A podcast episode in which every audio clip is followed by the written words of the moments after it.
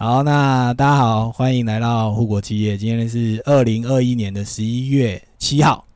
那我们许久未更新了，我们终于再次来更新我们的频道。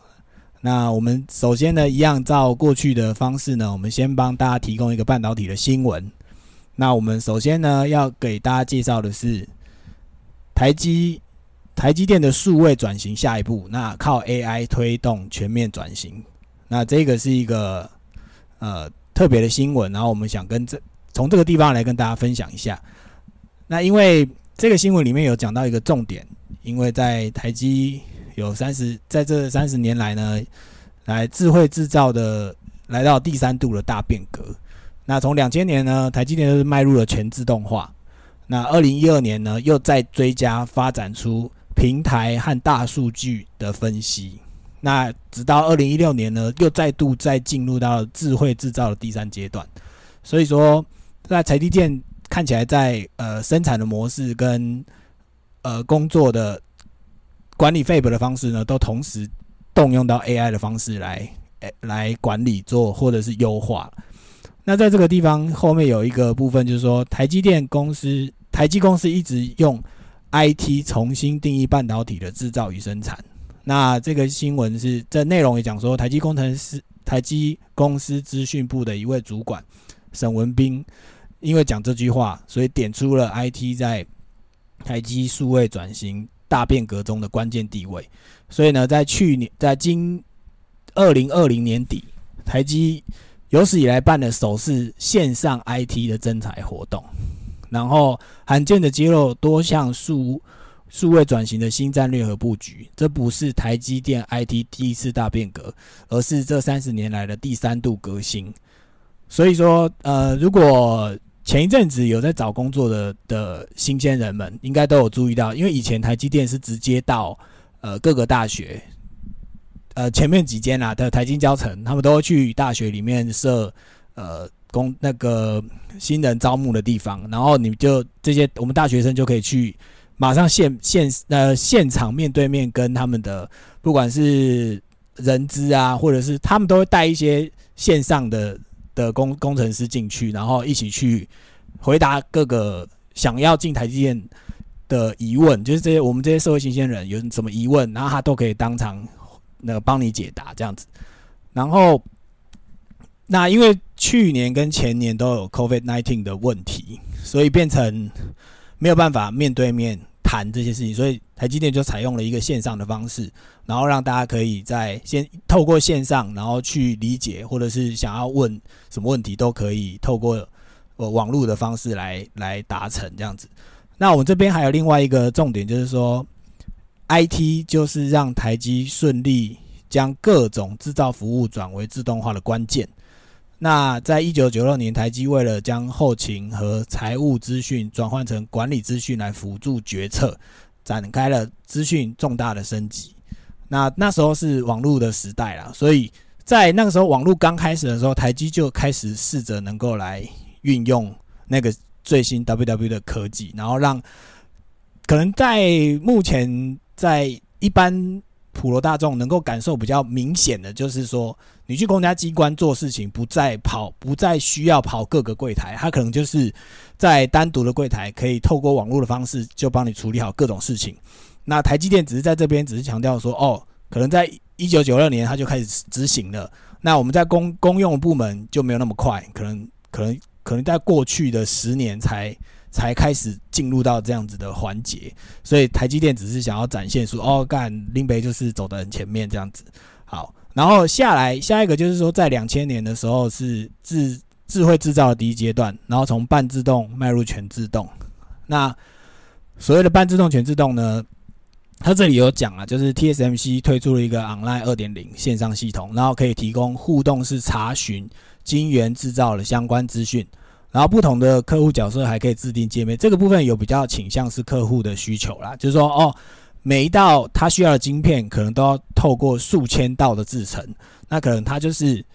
可是因为这个数千道一到一千，比如可能苹果只需要一到八百，一到八百道，然后可能呃呃 NVIDIA 可能只需要一到五百，那这个当中的的嗯资讯，它可以透过可能台积电就会给他一个类似相关的连接或者是相关的 platform，然后让他可以上去查说，哦，我的东西从第一道制成一直到第最后一道制成中间的的顺序或中间的差异，或者是中间产出的效率，它都可能都可以透过这样的方式来查询，所以这个蛮清楚的，就是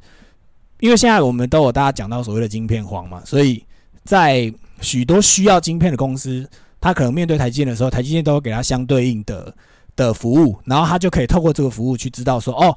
如果假设我不是最大的需求商，那我目前能够得到的的晶片的的进度在哪里？你可能原本假设大家都不缺的时候，台积电就觉得说，哦，我可能三个月或半年就可以给你多少东西。可是因为现在大家都想要抢晶片，所以变成小小的呃需求商就会觉得，哦，我可能看我的 看我这个在线上查询系统，我就可以知道说，啊，干我可能我可能没有这么快可以拿到，那我相对应的我就可以再往后跟我的顾客去。呃，明确的说哦，我大概什么时候才会有该有的东西？所以这个是一个台积电提供给各个客户的一个蛮有用的资讯，因为他们也比较好往下去往未来去呃预测说哦，我应该做到什么程度，或者是我未来可以帮助到或卖多少，这都可以透过这样的方式去理解。这样好，然后最后。呃，这当中还有很多细节啊，就是因为这个刚我们有讲说它是第一阶段嘛，所以这个后面阶段的话也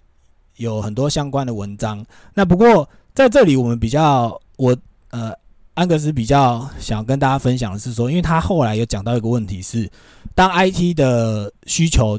跟 IT 能够做的事情越来越多之后，在 Fab 里面真正需要的人可能只剩下设备工程师，然后生产线或者是制程或者其他相关的部门，它不会出现在 Fab 里。那那至于为什么我会特别想要这样强调关于设备工程师的部分，就是因为说实在，设备工程师在我们前面的集数我也解释过，在 Fab 的制造里面，其实算是相对比较呃辛苦的一群呐。就是你必须迎合生产，你也必须迎合制成，那你自己又必须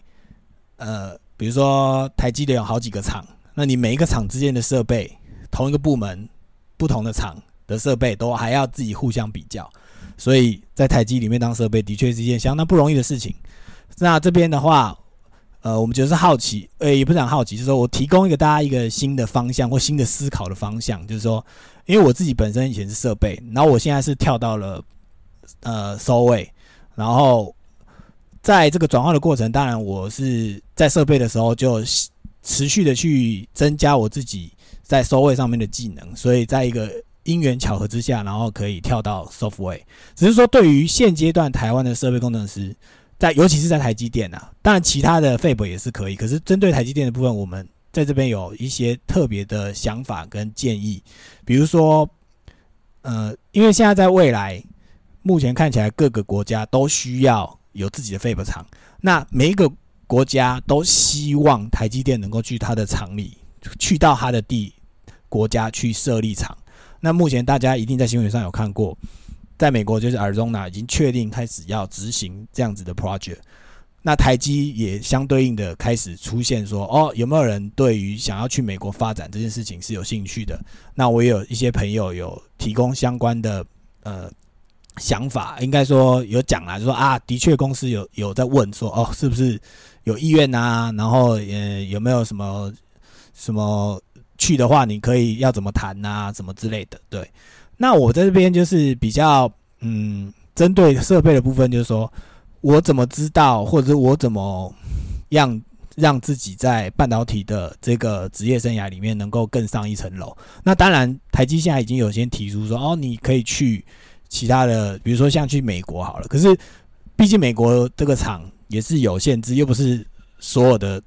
人都可以去，就是你想去的不一定每个人都可以。那如果你要如何在这当中取得到说哦，你可以得到差异化，就是说哦，我怎么老板怎么会希望是我去，或者是我怎么争取这样子的相关机会？那我这边是比较嗯，给出一个有趣的想法跟方向，就是说，因为在台湾目前在全世界已经知道，台湾的半导体的人才就是世界目前是领先的，尤其是在台积电。那其他的国家要怎么样得到这样的人才，或怎么培育这样的人才？其实，在最最简单的方式，就是出发点一定是，如果我可以从台积电这里挖。挖到人去那里，就像中国前呃前两前三年所做的方式，就是我让台湾人先去，然后由台湾人来带领我下面的呃，大陆还是中国？靠！干！你讲大陆，讲大陆，讲中国，好像都嗯都不太 OK 啊，都不太 OK，就是你都呈现了某个程度你的价值。呃，讲华人，好，OK，Fine，好。总而言之，在目前台湾，在台湾前三年去大陆工作，去中国，应该去中国还大陆？中国 去中国工作的 Fab 人员、Fab 技术人员或 Fab 工程师，你去一定是当。一定是希望自己是往上爬嘛？怎么可能干？还是去当一个什么设备工程师？你一定是要当个科长，或当个部经啊，或往上爬，这才会有意义嘛。所以相对的，就是在其他国家的台积电，比如说日本台积、美国台积、欧洲台积，那么在这段时间里面，你可以对自己培育的部分，我们我会比较呃给的方向是说，你要去试着去学习。那个地方的沟通，我工作沟通方式，因为你你知道，你去到那个地方，你一定不会是当第一线的工程师。当然有可能初期是，因为你必须去手把手的去教导当地的人，去知道说哦，怎么当一个设备工程师，怎么当一个制程工程师，怎么怎么样做各种费本里面各种分工。那你一定是以台积电的立场，他不可能全部整组人搬过去，那这样台湾就放空了。他一定是。呃，把台湾的某些人带过去，然后请他们去圈你当地的人。那所以在这个状况底下，你事先可以培养自己的就是如何去学习到当地工作的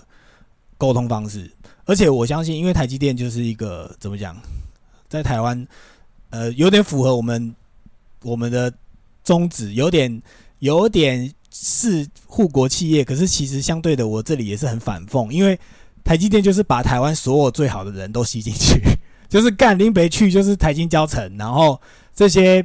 呃社会新鲜人，你看到台积的 offer 跟台湾其他企业的 offer 比起来，除了联发科可以跟联发科在台积电之上之外，我看其他人很少有办法跟台积电 PK 啊，就说哦干，我一个月一新鲜人去年薪就破百，我看其他的企业应该是很 很。很难呐，以新鲜人的立场来讲很难呐，所以台积电的确的确在台湾有着以我们频道的命名护国企业，的确是有一个反讽的感受，就是你既是护国，可是同时是否真的护国，真的是也不好说。那在这个时候，既然我们已经知道台积电已经吸收了台湾绝大部分的优秀人才，所以对你们而言，去学习另外一个国家的。工作沟通方式绝对不是难事，那只是这个在，然后在这个地方，我就是会请我们戴杜普先生稍微跟大家分享一下他过去有一段在澳洲工作的历程。那可能当下没有这么没有这么像台积电，可能不像台大半导体那一种沟通方式。可是毕竟他在工作的时候，他必须面对不同国家的人，去大家互相合作或互相沟通，说哦我。怎么样把一件事情好好的完成，然后大家开开心心下班，这种是一个需要调整的，还是说其实你已经忘了事情过太久？对，是其实距离是是蛮久的啦。对啊，那其实嗯，我也不是太知道说可以从哪里去做一个切入吗？分享跟切入啦。那在澳洲的当时的那一段的话，我我觉得这些都有一些。毕竟你就是跨文化，你要有意识到说，基本上因为文化环境的不同，那会导致大家对于事情的理解或是工作的方式就是会有差异。我想大家会有这样子的认知，但是可能除非你真的进入了那样子的环境，跟然后开始跟不同文化的人开始工作，然后你可能只是就是你只是知道有不一样，但你真的不会知道说到底有多哪不一样，多不一样或是哪里不一样。对，讲那像当时我在澳洲当时的工作经验来讲的话，呃，我比较有印象，大概是说，当时我的澳洲老板其实他对于他长期以来可能雇佣的亚洲人，他有嗯。一定的一些刻板印象。嗯嗯然后觉得亚洲人就是呃也是很好的工作伙伴哦，很你能够指示他们，但是他们很害羞，哦比较内向，不爱讲话，对对对对。然后也比较不懂得跟他们开玩笑，所以啊，他们就是应该说就是对就是工工工作对只讲只讲工作，啊因为当时我呃，同样来就是所谓的亚洲广比较广泛的来讲，就是所谓的亚洲的同事，大概就是日本、呃嗯韩国，嗯。然后呃也会有印尼，嗯，就是蛮嗯多，就是也亚洲的部分，但是可能可能韩国跟日本比较多啦，啊比较部分，然后嗯。大部分，然后就剩下也是有部分的台湾人这样子。那亚洲人一个就是我们的文化上面就是比较内敛嘛，我们觉得不能太高调。啊，哦，所以然后再加上是说我们的我们的语文教育上来讲，其实大家都很怕出错，哦所以哦其实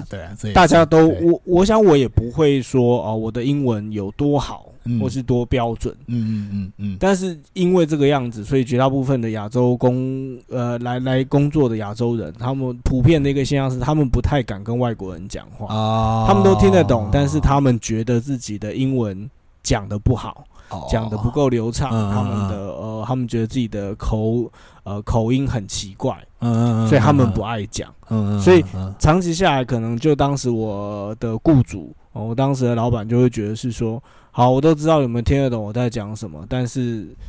好像就这个样子。然后亚就是洲人没有一些后续的发展的对，就是 OK，你们很能工作，嗯然后但是就这样子，对对对然后我可能也不会跟你们讲太多。对，那可是就我我当时的经验上来讲，可能我就跟其他人比较不一样，大概就是这一点了。嗯所以呃，我因为可能下来一来是说可能在沟通上面比较没有那么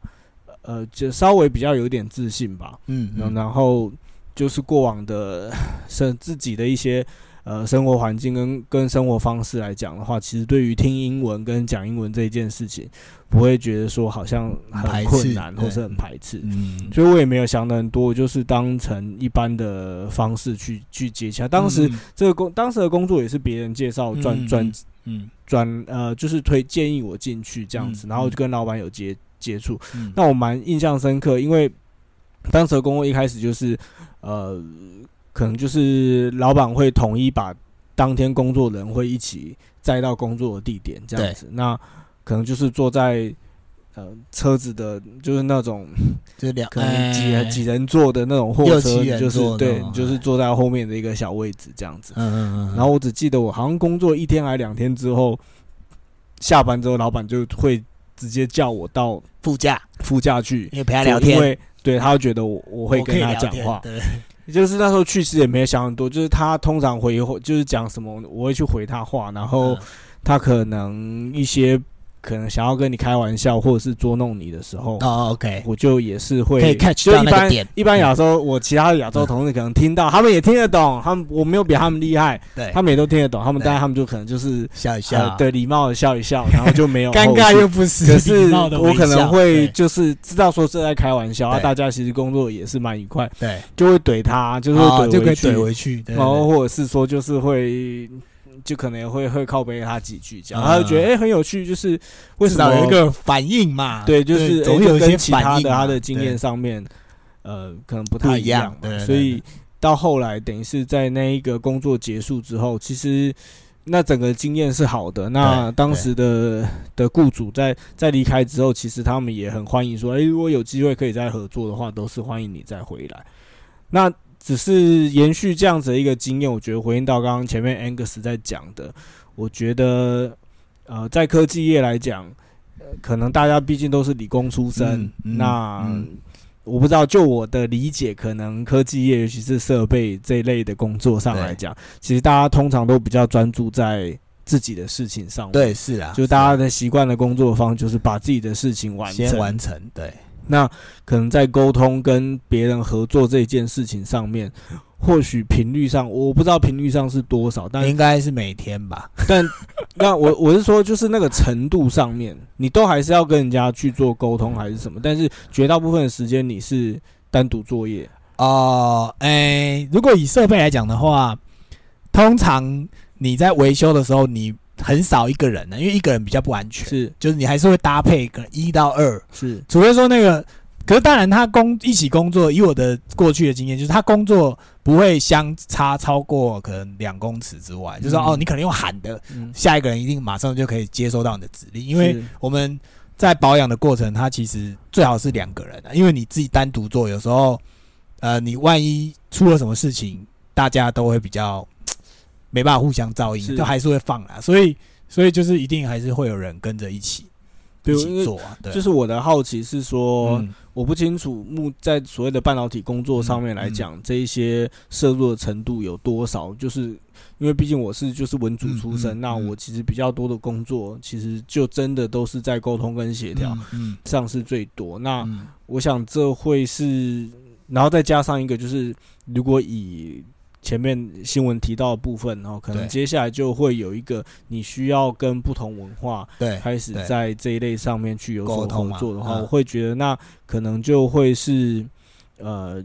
目前在这一类工作岗位上面的伙伴，然后如果你想要呃培养出自己跟别人比较与众不同或是比较特殊的一些能力跟价值的话，我觉得这可能会是一个可以思考。你如何去增加自己能力的方向，就是在跨文化的沟沟通，嗯，跟关系建立。对的啊，对对对，其实最重要的是关系建立，因为其实讲个 比较实际的，设备工程师在 PM 应该应该讲说，设备工程师毕竟男生比较多，所以男生在工作的时候最爱干嘛？骂就是骂脏话，就是讲一些。讲一些，比如说哦，因为你遇到一些特殊状况，然后必须去修理这个机台的时候，那当然这个问题不一定出在你身上，可能是可能不管有很多环节会造成这样的结果。那可能你你在过工作的过程，就是你跟你的呃伙伴一起工作的时候，就是你一定会干掉某一些某一些事情，就是因为某一些不合，应该说很严严格的要求，然后造成你不得不做这样子的。的维修，然后下一个就是你在维修的时候，台积电最常设备，台积电的设备公司下一个最重要的人就是他会找这个机台的 vendor，就是我现在待的地方 vendor，就是把 vendor 叫过来，怎么样跟 vendor 合作，或者是怎么样干掉 vendor，请 vendor 赶快帮你处理。那这个部分就是关系的建立，就是如果你今天跟你的 vendor 关系是好的，那他帮你的时候。就动作可能会比较快，可是你跟那个 vendor 如果关系不够好，你每次都用很命令的口吻去请要求他做事，那当然就是，当然就是不会有什么好下场了，对吧？而且必须老实讲啊，台积电在台湾可能就是这一部分的文化是非常偏差的，就是他去外面就会。他在费北工作，就是拿着一副拎北台积电，你们这些 vendor 都都给我过来，给我想办法。嗯，我不管是什么理由，你就是给我想办法过来解决。这样，那我不知道。但我们刚刚有前面讲强调说，跟不同文化人沟通。当你去到呃美国的台积电，然后你要跟美国的 vendor 沟通，然后你到日本的时候跟日本的 vendor 沟通，哇，这个你总不能每次都用。